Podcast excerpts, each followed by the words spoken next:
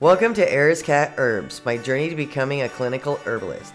This podcast is mostly readings of our blog posts. To find more information, including a member only area, visit www.arizkattsherbs.com. Welcome to the podcast. I'm your host, Athena Herder, or Eris Cat.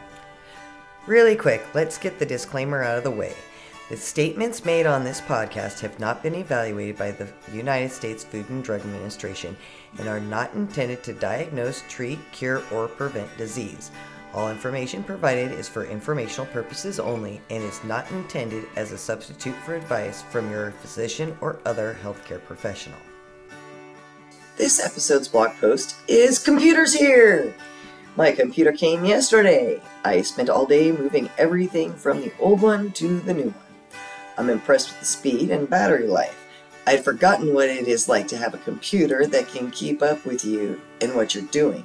Oh my! I had Photoshop, Chrome, Word, Excel, Access all open at the same time. That would have crashed my other computer. Today, I'm at the park using my new computer, and the battery has lasted the whole time. Guess I don't need the park with power anymore, still need Wi Fi, but the library is nice. As I sat at the park enjoying the overcast day working on a mini monographs for the merchandise shop, it started to rain. At first, it wasn't anything big, just some sprinkles, then it started to dump. It was probably a funny sight to see me sitting with my computer suddenly jump up, frantically grab my computer, all my crap, and rush to the next table inside the shelter. But it gets better because this morning, somebody else is also hanging out, killing time reading a book. So everyone watching got to see two people They went from, ooh, this is nice, to, oh crap, move now! All was good, we got moved and nothing got too wet. The rain stopped and the sun came out 10 minutes later. I did get the mini monographs done for lemon balm, burdock, dandelion, and mullein.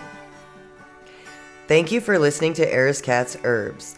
I'd like to give a special thank you to Duncan for the music you hear on the podcast and to Debora J. Brown for the hand drawn artwork you see on the website, which you can find at www.arizkattsherbs.com.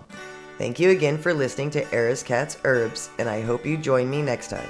Till then, take care.